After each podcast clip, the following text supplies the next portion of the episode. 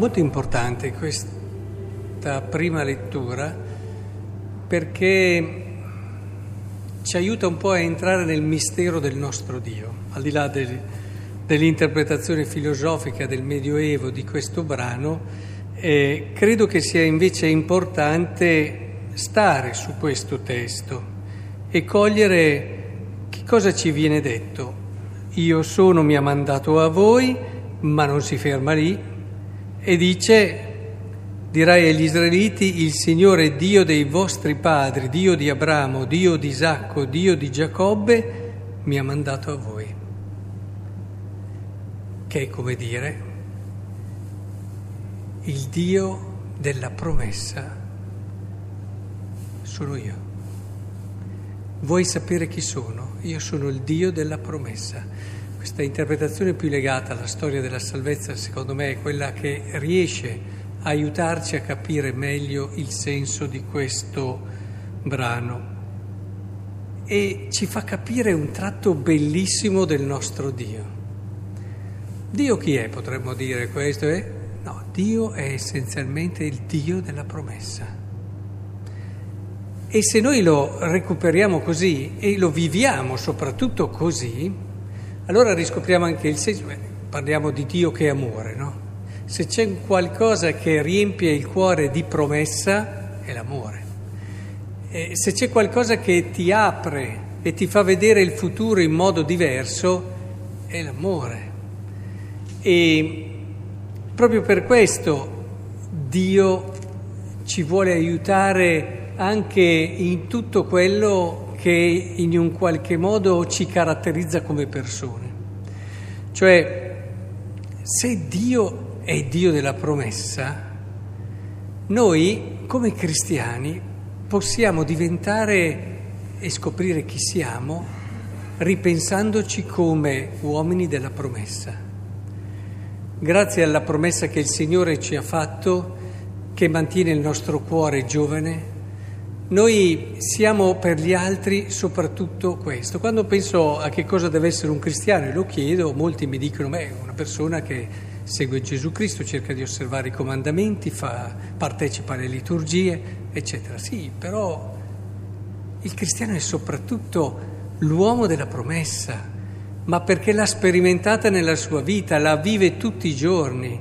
È l'uomo che ti riesce, grazie a Cristo, ad aprire sempre prospettive nuove, dove non c'è nulla, di, per quanto grave, per quanto difficile, che non possa essere eh, superato da uno sguardo carico di una promessa.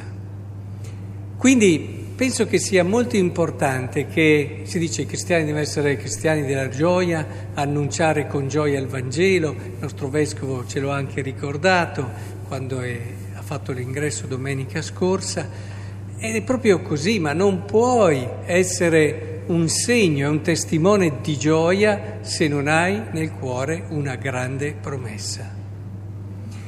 Ecco, l'essenza del nostro Dio si può ritrovare anche in questo aspetto e questo aspetto è molto meno secondario di quanto immaginiamo, è centrale, proprio perché è così legato all'amore.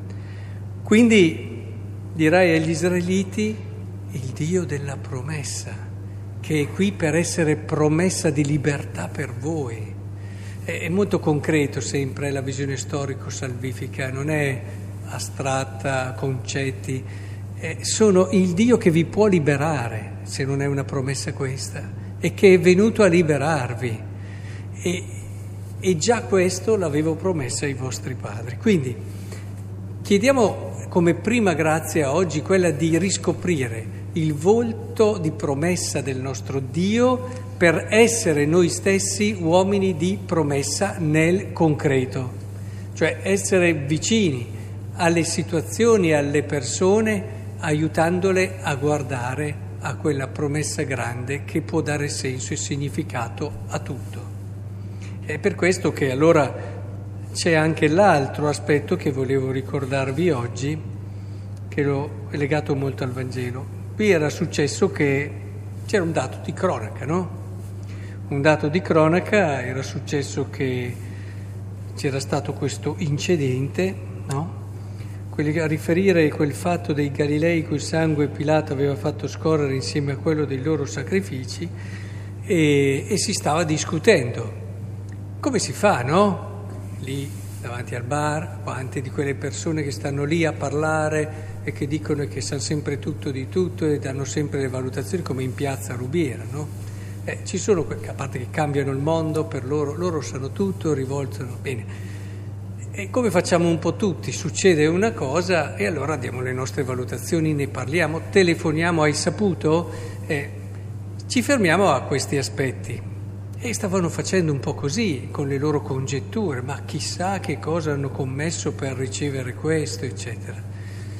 E anche noi, no? Pensate alla guerra, ognuno adesso dà le sue valutazioni eh, in genere siamo abbastanza spostati da una parte, però poi ci sono quelli che ci aiutano anche a considerare altri aspetti che non sono forse così immediati, ma che ci sono.